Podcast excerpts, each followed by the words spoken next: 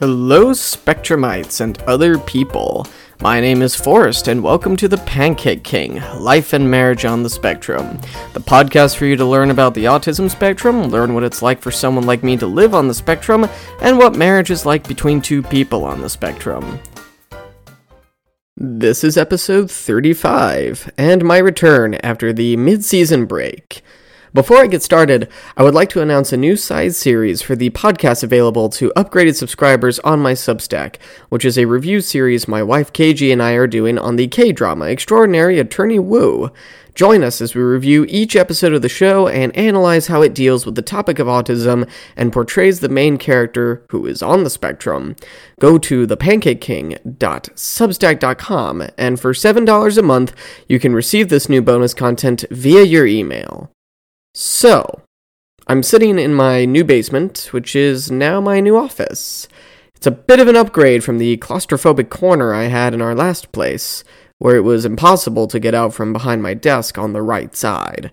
I actually have the space to stretch my legs when I'm sitting at my desk now. It's also quieter. I don't have to be as selective with when I hit record, since there aren't children outside playing while screaming like they're about to kill each other. We love our new home, and it's a step in the right direction. I've wanted us to live in a bigger place since we first got married. Not that our first place was bad, per se, it was just easy to recognize that it wasn't an ideal home for the long term. Feeling boxed in and claustrophobic usually makes my mind feel scrambled and disorganized, unable to, to think straight or stay focused. I couldn't tell you if that's connected to my autism somehow or not. Our bedroom was practically just a bed closet, and our living room, though easily the best room in the place, was difficult to walk around in. The best way I can describe the whole place is that it was like a narrow maze. As an adult, you realize how much extra space means to you. I felt little kicks of joy when we moved and I could actually walk around in this open space in our living room and our bedroom. Sure, none of this is the same as buying a house, which is something we want to do someday sooner than later, but it's still a start by getting us somewhere better. When we planned out the weekend we'd be moving, we had no idea, and I suspect many people didn't at the time either, there was going to be a few terrible storms that would be tearing through our area. As the weekend got closer, the weather team on our local station grew more panicked, and though I wanted to ignore it, it became inevitable that we were going to get some ugly weather, uglier than we've had in a long time, with even a chance for tornadoes. Tornadoes were something that I actually had a hyperfixation on as a kid. They both fascinated and scared me when I first learned about them and I wanted to learn everything I could about them.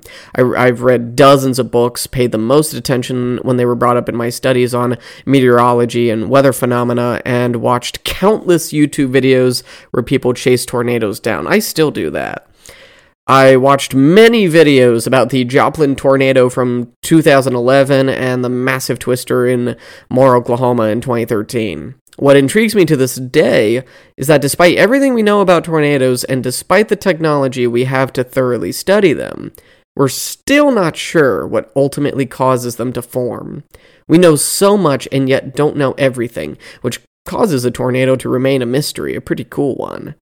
Uh, my wife KG was originally studying to be a meteorologist before she switched her major to English, uh, which is something that caught my attention when I first met her.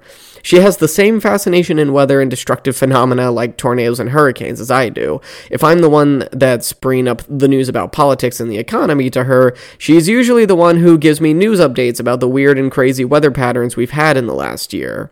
She still has an old weather radio with an antenna, just in case. After we moved all our stuff into the new place and left the old home behind, the sky was already leaking rain. Signs of something worse uh, were beginning to show, and I felt a sense of urgency. So we did what any normal people would do facing an incoming storm. And by normal people, I mean Midwestern normal people. We had lunch at Applebee's as the storm approached. No big deal. We finished and then stopped at Walmart for snacks and drinks. We were going to celebrate our move in, even if we had to do it in the basement. I thought it was unfair that we had to worry about the condition of our home so quickly after moving in, having no idea what damage the storm could cause. Having lived in the general area for more than half of my life, I knew that whatever was coming couldn't be so bad it would produce something like an EF4 tornado.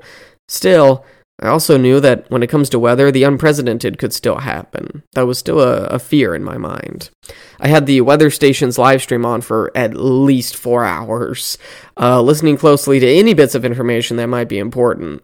It was unsettling listening to the guy talk about the storm cell that was blowing through counties one, two, or even three hours away, sometimes even producing tornadoes that touched down and impacted the nearby towns. Every county they announced had a tornado closer to us than the last. And by the time I finished looking up how close that county was, the next tornado touchdown in another county was already announced. It was like a, a horrific doomsday countdown when where the threat of danger was like coming closer and closer to us and at a pretty fast pace too. Even though I doubted we'd get directly hit by a tornado, I was stressed over the idea of losing power so soon after settling in, or hail damaging our cars outside since a garage didn't come with the new place. The weather sirens wailed before the rain even came, as the station decided we didn't need to start seeing rain in order to know that what was approaching was dangerous. Finally, the storm that had been hyped up for over a week swept into our area, producing winds of up to 70 miles per hour and throwing down hail. I was sitting in the basement at that point with KG, and I just wanted her close because I felt afraid sitting alone. I've always been uh, the one to overthink and struggle with stress and anxiety between the two of us. I've always had a fear of the unknown, which I guess can in a way be linked to my place on the autism spectrum. I like knowing the who, what, when, where, how, and why of everything. KG, on the other hand, while someone who likes to know the details of things so that she could properly properly mentally prepare, um, is is a much calmer person than me.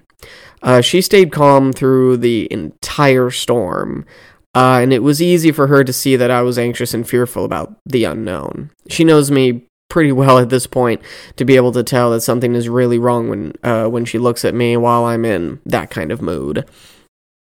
Um, as the storm was coming over us, I kept looking at my wife while the stream still played, giving a play by play of how the storm was moving and how fast it was drifting away. It was a very fast moving storm, so it actually didn't last over us for very long. And um, because of it, because of that stream, we were able to know that the storm was leaving us before we checked outside. I could hear the wind wailing against the walls upstairs and penny sized hail bouncing off the ground as they hit Earth.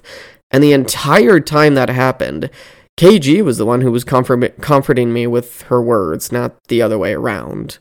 She stayed calm and collected, which in turn calmed me we really balance each other out in that way. I, have always wondered how KG could stay calm and rationally minded, while I've always been high strung and anxious. But her calm is one of the reasons why I was attracted to her in the first place. She has a strength that I want to have myself. I guess you could say that I want to be more like her, and I think that's a good sign in a relationship. If you aren't dating anyone right now, know this. Find someone who has certain strengths that you yourself would love to have.